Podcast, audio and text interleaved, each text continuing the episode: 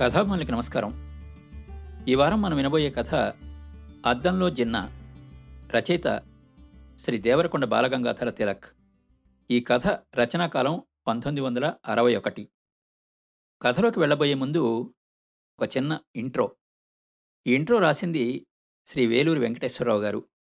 ఆయన ఈ మాట వెబ్ మ్యాగజైన్లో కథ నచ్చిన కారణం అనే పేరుతో కొన్ని కథలని పరిచయం చేశారు. ఆ కథల్లోది అద్దంలో జిన్నా కథ.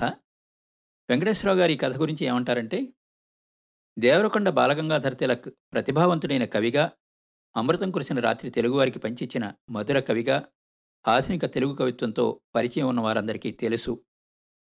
ఇరవై ఏళ్లు నిండకముందే తిలక్ తన కవిత్వాన్ని స్పష్టపరిచాడు.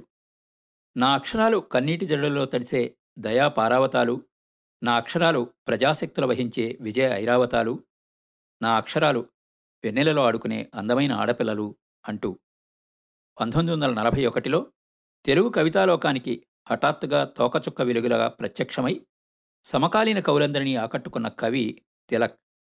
రొమాంటిసిజం తిరిగి రాస్తున్నాడు అని అబ్బురపోయిన వాళ్ళు ఉన్నారు. ఆ తర్వాత ఓ సింతేనా అని విమర్శించిన వాళ్ళు ఉన్నారు. ఆకవే పంతొమ్మిది వందల అరవై మూడులో తన అక్షరాలు ప్రజాశక్తులు వహించే విజయ ఐరావతాలు అన్న శపథం నిలబెట్టుకుంటున్నాడా అన్నట్లు పరమశక్తివంతమైన ప్రార్థన కవిత రాస్తాడని ఎవరూ ఊహించి ఉండరు. అలాగే తిలక్ అద్భుతమైన కథలు కూడా రాశాడు. ఇరవై కథలతో ఒక సంకలనం మొట్టమొదటిసారిగా పంతొమ్మిది వందల అరవై ఏడులో ప్రచురితమైంది. పంతొమ్మిది వందల ఎనభై మూడులో రెండవ కూర్పు వచ్చింది. ఇరవై తొమ్మిది కథలున్న ఈ సంకలనంలో చాలా చక్కని కథలున్నాయి. ఉదాహరణకి దేవుణ్ణి చూసినవాడు, నల్లజల్ల రోడ్డు, సుందరి సుబ్బారావు, ఊరి చివర ఇల్లు ఇలాంటివెన్నో. అయినా తిలక్ ప్రస్తావన వచ్చినప్పుడు తిలక్ మంచి కథకుడు కూడా అన్న సంగతి మరిచిపోతాం. శ్రీశ్రీ విషయంలో కూడా అంతే. ఒక మహాప్రస్థానం మనకిచ్చిన మహాకవిగానే గుర్తుంచుకుంటాం, కానీ చరమరాత్రి వంటి మంచి కథలు రాసిన కథకుడు అన్న సంగతి గుర్తుంచుకోం. కథకులుగా వీరిద్దరికీ రావలసిన పేరు రాలేదని నా అభిప్రాయం అంటారు వెంకటేశ్వరరావు గారు. తిలక్ కథల్లో సూటిగా రాజకీయ ప్రస్తావన ఉన్న కథలు రెండు. తీవ్రవాద నాయకుడు, అద్దంలో జిన్నా. నాకు నచ్చిన కథ అద్దంలో జిన్నా. మొదటి కారణం ప్యూర్లీ పర్సనల్. ఈ కథని నేను తంగిరాల సుబ్బారావు కలిసికట్టుగా విన్నాం తిలక్ చదువుతూ ఉండగా. కొన్ని కథలు రచయితే చదువుతూ ఉంటే వచ్చే అనుభూతి ఒక రకం. అప్పటి అనుభూతి ఒక గుర్తు మాత్రమే, ఎప్పటికీ మరిచిపోలేని గుర్తు. కొన్ని ఏళ్ల తర్వాత మళ్ళీ ఈ కథ చదివాను నా అంతటి నేనే, ఒకటి రెండుసార్లు శ్రద్ధగా. ప్రతి వాక్యం చదివితే వచ్చిన అనుభూతి వేరు. ఇది కథ, కవిత అన్న ప్రశ్నకి ఇప్పటికీ సరైన సమాధానం దొరకలేదు. అసలు ఇటువంటి ప్రశ్నకి సమాధానం ఉంటుందా అని కూడా అనిపించింది. మత రాజకీయాలని, విద్వేషాలని అవతలికి నెట్టి ఈ కథ చదవవలసిన అవసరం ఉన్నది. ఈ కథ చదవవలసిన నేపథ్యం కూడా వేరే. మహాత్మాగాంధీ అంటే సాధారణ భారతీయులకి ఎంత ఆదర్శమూర్తో, మహమ్మద్ అలీ జిన్నా పాకిస్తానీలకి అంత ఆత్మీయుడు. గాంధీ భారతదేశాన్ని అఖండ భారతంగా ఉంచాలని విపరీతమైన పట్టుపట్టాడు. నెహ్రూని పక్కకి తప్పించి జిన్నాని మొదటి ప్రధానిగా చేయడానికి కూడా ఆయన సిద్ధపడ్డాడు. అయితే జిన్నా గురించి హిందువులకి ఉన్న అభిప్రాయాలు వేరు. ఈ కథ చదివిన తర్వాత జిన్నాని ఒక రకమైన సానుభూతితో చూడాలన్న అభిలాష కలగక మానదు. బహుశా కథకుడికి కూడా ఆ దృష్టి ఉన్నట్లు కనిపిస్తుంది. తిలక్ రాస్తాడు, తాను అంటే జిన్నా వారిలో ముస్లింలలో అవ్యక్తంగా ఉన్న ఒక ఆశ, తన వ్యక్తతలో వాళ్ళందరూ మడతలు పడిపోయిన ఒక పెద్ద అవ్యక్తత. In his distinctness they are all folded into one huge indistinctness. భారతదేశం మూడు పెద్ద ముక్కలుగా విడగొట్టడానికి ముందు సమయం ఈ కథ నేపథ్యం. అయినప్పటికీ కొద్ది మార్పులు చేసి చదివితే ఈ కథ ప్రస్తుత ప్రపంచ వాతావరణానికి కూడా సజావుగా సరిపోతుంది. తన వెంట మహమ్మదీలంతా వస్తారు. ఎందుకు వస్తారో వారికి తెలియదు. అజ్ఞానం అజ్ఞానం క్రియకి కర్మకి కారణం, జ్ఞానం సమాధికి నిదానానికి కారణం. ఈ అజ్ఞానాన్ని తాను భద్రంగా కాపాడుతాడు. ఈ పై వాక్యాలు చదవగానే జిన్నా తన స్వప్రయోజనం కోసం దేశాన్ని ముక్కలు ముక్కలుగా చేయడానికి దోహదం చేశాడు అని అనిపిస్తుంది. పాఠకుడికి ఆ భావన స్ఫురిస్తుంది. నిజమే, కానీ తన మనస్సు తన భావాన్ని నిజానికి నమ్మలేదు. తనలో ఉండే అధికార వాంఛ ఆ భావాన్ని తయారుచేసి ఇతరులని నమ్మమంది, తాను నమ్మినట్టుగా నమ్మించింది. జిన్నా ఇంగ్లండ్లో చదువుకున్నాడు. సెక్యులరిస్ట్ భావాలున్న న్యాయవాది. షేర్వానీ, సల్వార్ కమీజులు కాకుండా వెస్ట్రన్ సూట్స్ వేసుకునేవాడు.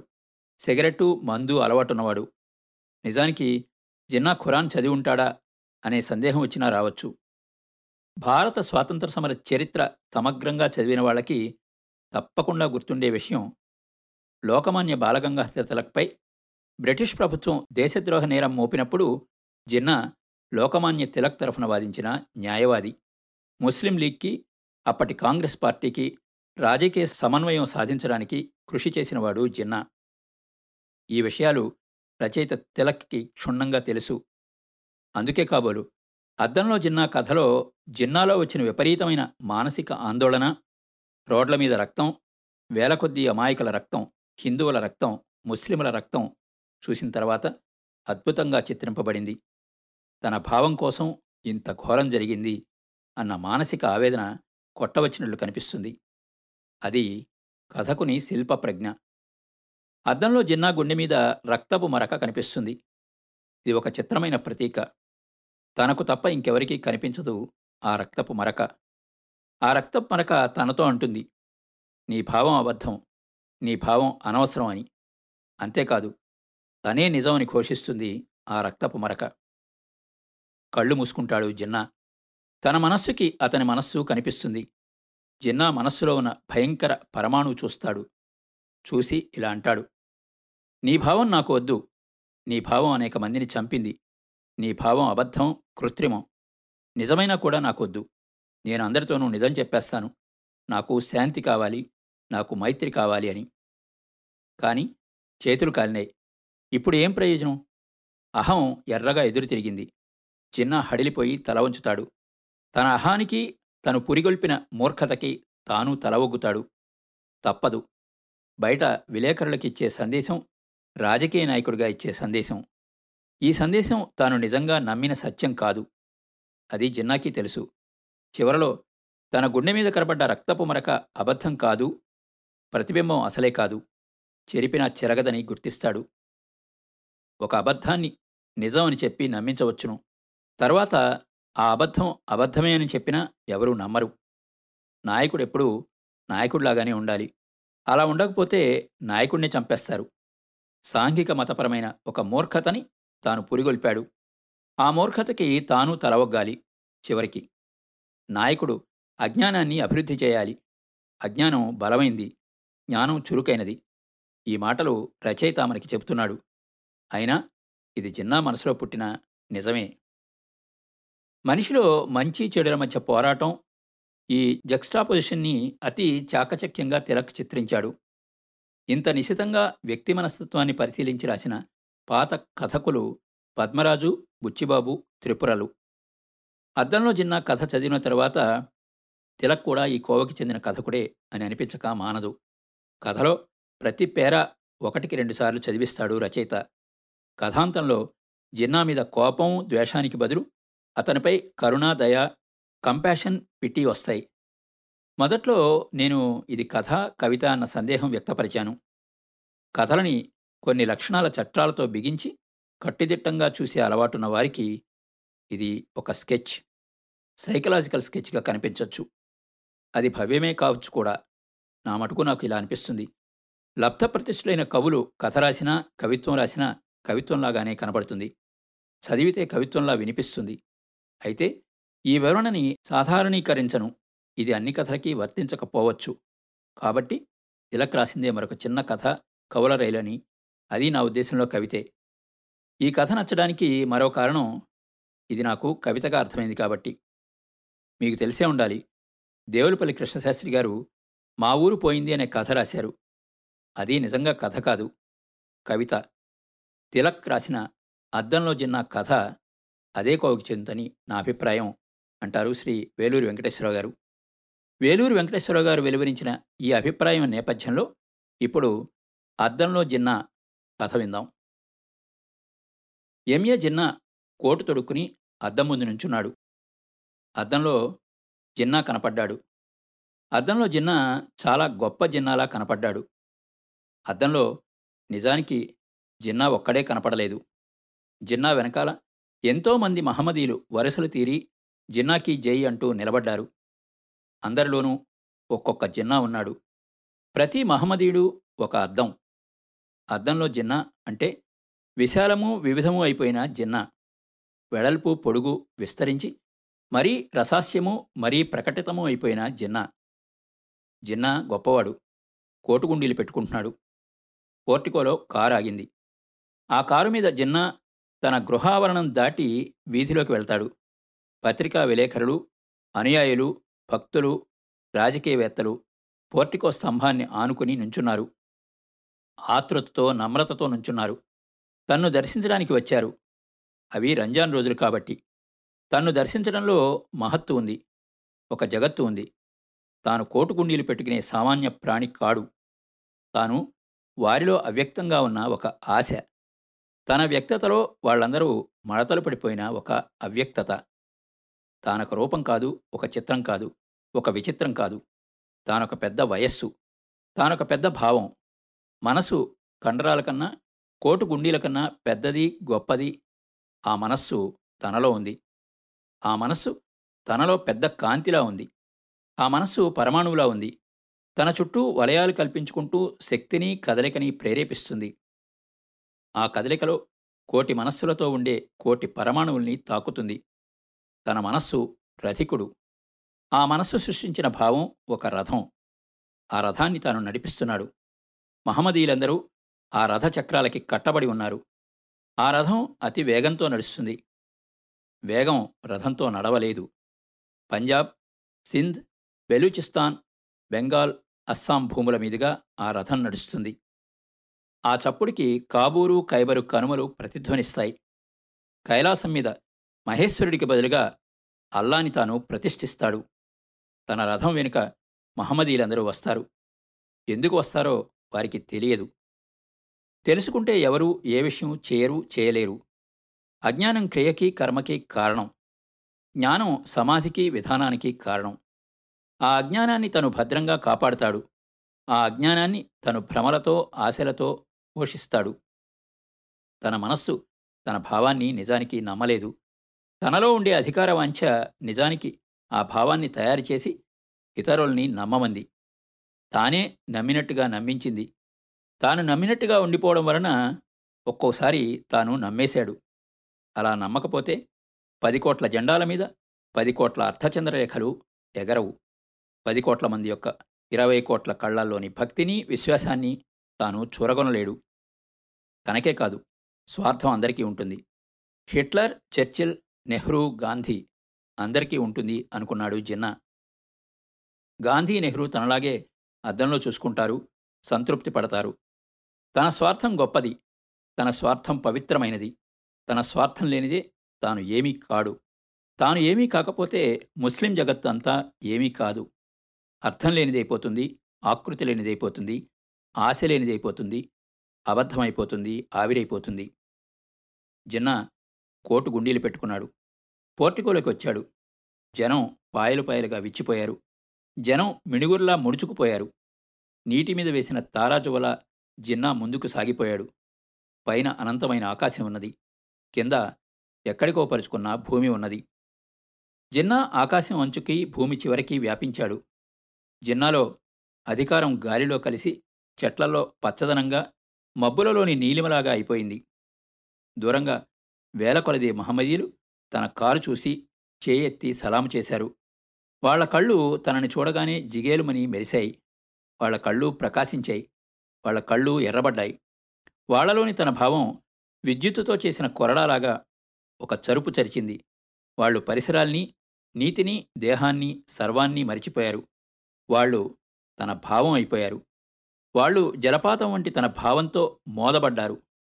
కళ్ళు వంటి తన భావంతో నింపబడ్డారు. కత్తులు కర్రలు పైకి తీశారు. చిన్న కారు వీధి మలుపు తిరిగింది.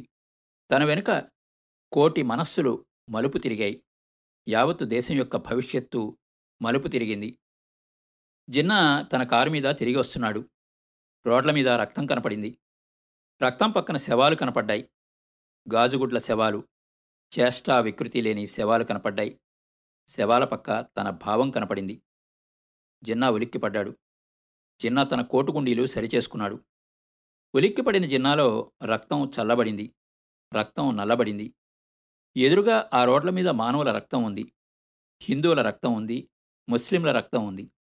ఆ రక్తంలో ఎర్రకణాలు చచ్చిపోయాయి. ఆ రక్తంలో రక్తం యొక్క గుణం పోయింది.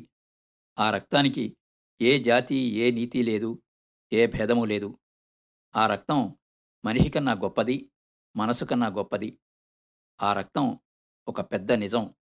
ఆ రక్తం ప్రపంచమంతా మానవుల కింద, సింహాల కింద, బల్లుల కింద, గొర్రెల కింద, హిందువుల కింద, ముస్లింల కింద అనేక రూపాలు ధరించింది. ఆ రక్తం ఒక పరమ సత్యాన్ని చాటుతోంది. ఆ రక్తం ఒక పెద్ద అమాయకత్వం. ఆ రక్తం ఒక పెద్ద కరుణ. ఆ రక్తం ఒక ఆర్తనాదం. ఆ రక్తం మానవుడి నీరసత్వాన్ని, బుద్భుతత్వాన్ని తెలుపుతోంది. ఆ రక్తం మానవుడి పవిత్రతని, మానవుడి మానవత్వాన్ని తెలుపుతోంది. అనేక మంది రక్తం అది. అనేకులు తమకి తెలియకుండానే చచ్చిపోయారు, చచ్చిపోతామనుకోకుండానే చచ్చిపోయారు, చంపబడ్డారు. పిల్లలు, తల్లులు, వృద్ధులు, విరిగిన కాళ్ళు, పొడిచిన కళ్ళు, పేగులు, మాంసం, అందరూ ఆరిపోయిన ప్రమిదలలాగా, ఆడుకుని పారవేసిన మట్టి బొమ్మల్లాగా ఉన్నారు. అందరూ అరుస్తూ చచ్చిపోయారు. చచ్చిపోయిన అరుపులు వినపడుతున్నాయి. అరుపులు దిక్కుల్ని చీలుస్తున్నాయి. ఆ అరుపులు గుండెల్ని చీలుస్తున్నాయి. ఆ అరుపులు పోలీసుల్ని మాత్రం చీల్చడం లేదు. జిన్నా కారు మలబార్ హిల్స్ వైపు వెళ్ళసాగింది. కారు వెనకనే అరుపులు వెంబడించాయి. కారును వెంబడిస్తూ రక్తం ప్రవహించింది. కారులో జిన్నా ఉన్నాడు. జిన్నా చాలా గొప్పవాడు. జిన్నా తన భావాన్ని వెంబడిస్తున్నాడు. డ్రైవర్ అతివేగంగా కారు నడుపుతున్నాడు. జిన్నా చేతిలో వార్తాపత్రిక ఉంది. వార్తాపత్రికలో ఇలా ఉంది: కలకత్తాలో రెండు వేల మంది మరణం. వార్తాపత్రిక కలకత్తా అయిపోయింది. వార్తాపత్రికలో కలకత్తా వీధులు, గల్లీలు కనపడ్డాయి. పిచ్చిగా, మత్తుగా, రేగిన జుట్టుతో ఒకరినొకరు ఆ వీధుల్లో పొడుచుకుంటున్నారు. ఒక భావం కోసం పొడుచుకుంటున్నారు, ఒక మాట కోసం పొడుచుకుంటున్నారు, ఒక మాట కోసం మనుష్యులు మనుష్యుల్ని పొడుచుకుంటున్నారు. మాటలు చచ్చిపోవు, మనుష్యులు చచ్చిపోయారు. మనిషి మాటని సృష్టించాడు, మాట మనిషిని బంధించింది. కలకత్తా, లక్నో, అలహాబాద్, అహ్మదాబాద్, బొంబాయి, పంజాబ్, ప్రతి నగరంలో, ప్రతి వీధిలో, గల్లీలో తాను నిల్చున్నట్టు, ఎవరినో పొడిచినట్టు, ఎవరిచేతనో పొడవబడుతున్నట్టు ఊహించుకున్నాడు జిన్నా. అతని క్రాఫ్ రేగింది. అతని కోటుగుండీలు వదిలయ్యాయి. అతను దోషిలా బాధపడ్డాడు, మనిషిలా జాలిపడ్డాడు, సంఘంలా జలధరించాడు, విశ్వంలా విస్తుపోయాడు. తన భావం కోసం ఇంత ఘోరం జరిగింది. తనని లోకం అంతా చూస్తోంది. ప్రజలందరూ ప్రశ్నిస్తున్నారు. చరిత్ర తన కోటు గుండీలు విప్పి తన లోపల పరీక్షిస్తుంది. కొందరు తనని శిక్షించారు, తనని ఖండఖండాలుగా చీల్చివేశారు. కొందరు తనని హేళన చేశారు, తన కోటు తనకి తిరగేసి తొడిగారు. కొందరు తనని పొడిచారు, పూలమాలలు వేశారు, అల్లాహో అక్బర్ అన్నారు. వరండా ముందు కారాగింది. రాజకీయవేత్తలు, భక్తులు, పత్రికా విలేఖరులు స్తంభాల్ని అనుకున్న స్తంభాల్లాగా ఉన్నారు. వాళ్ల కళ్లలో కంగారుంది, చికాకు ఉన్నది, ప్రశ్న ఉన్నది. నీ భావం మిమ్మల్ని ఎక్కడికి తీసుకువెళ్తుంది? ఈ రక్తపాతానికి నీ భావానికి సంబంధం ఏమిటి? అమాయకంగా, సుఖంగా వెళ్లే మా కుటుంబాలలో ఈ హఠాత్ మృత్యువు, భయం ఎన్నాళ్ళని భరించం? ఈ ప్రశ్న వాళ్ల కళ్లల్లో పెద్ద మౌనంగా ఉన్నది. ఆ మౌనం భయంకరమైన శబ్దంలాగా ఉన్నది. చచ్చిన జీవుల మౌనం, వాళ్ల భార్యల చచ్చి చావని ప్రాణాల మౌనం ఆ వరండాలో, పోర్టికోలో పేరుకున్నది. ఆ మౌనం ఎలుగుబంటిలా కూర్చుంది, పులిలాగా పంజా చరిచింది. ఒక భావంతో పది కోట్ల మందిని ఒకటిగా చేశాడు. ఒక భావంతో పది కోట్ల మందిని ముప్పై కోట్ల జనం నుండి వేరు చేశాడు. అందరూ ఇదే చేస్తారు. రాజకీయవేత్తల పని వేరు చేయడం.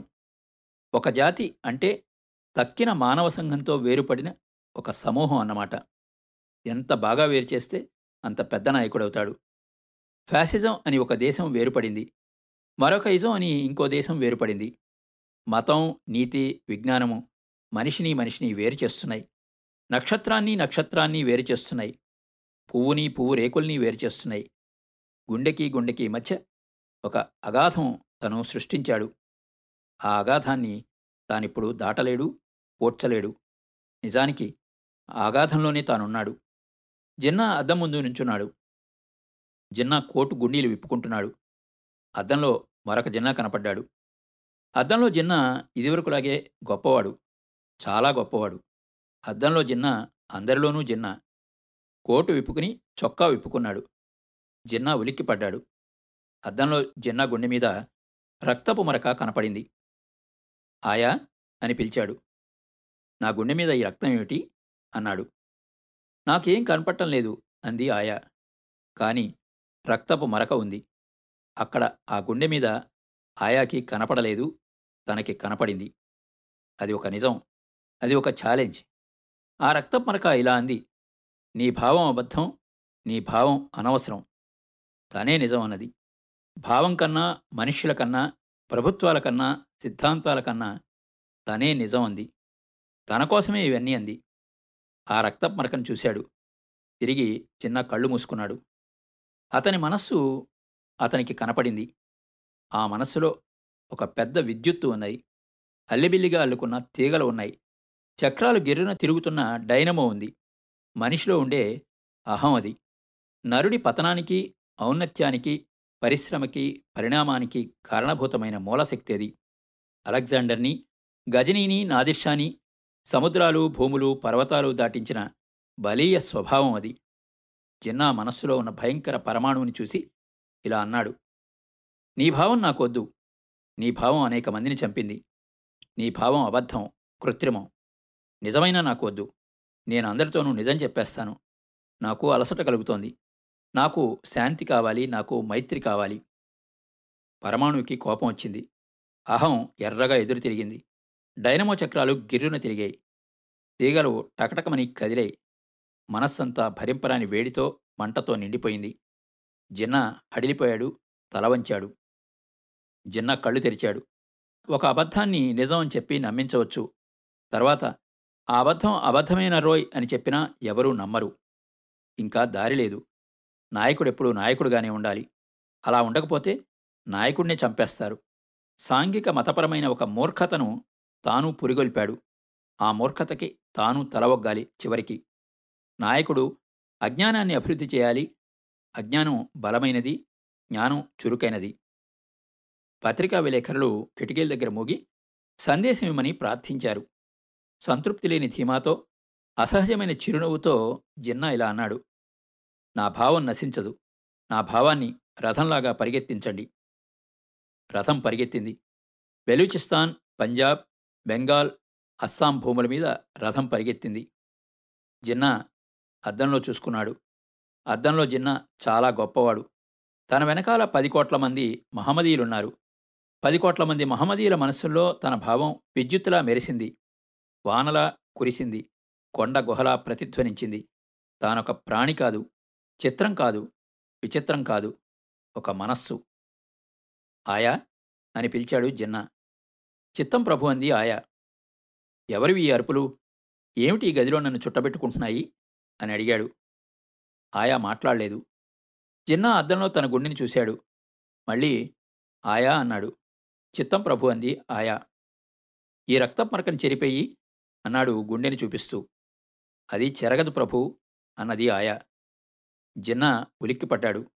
చెరగదా అని తిరిగి ప్రశ్నించాడు. తొందరగా కోటు తొడుక్కున్నాడు. కోటు గుండీలు పెట్టుకున్నాడు. అద్దంలో జిన్నా కనపడ్డాడు. అద్దంలో జిన్నా చాలా గొప్పవాడు. చాలా గొప్పవాడి కన్నా గొప్పవాడు.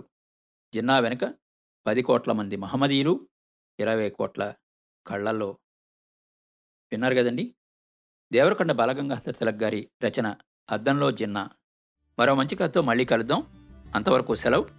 మీ కొప్పర్తి రాంబాబు, విశ్రాంతి ఉద్యోగి, ఇండియన్ బ్యాంక్, విజయవాడ.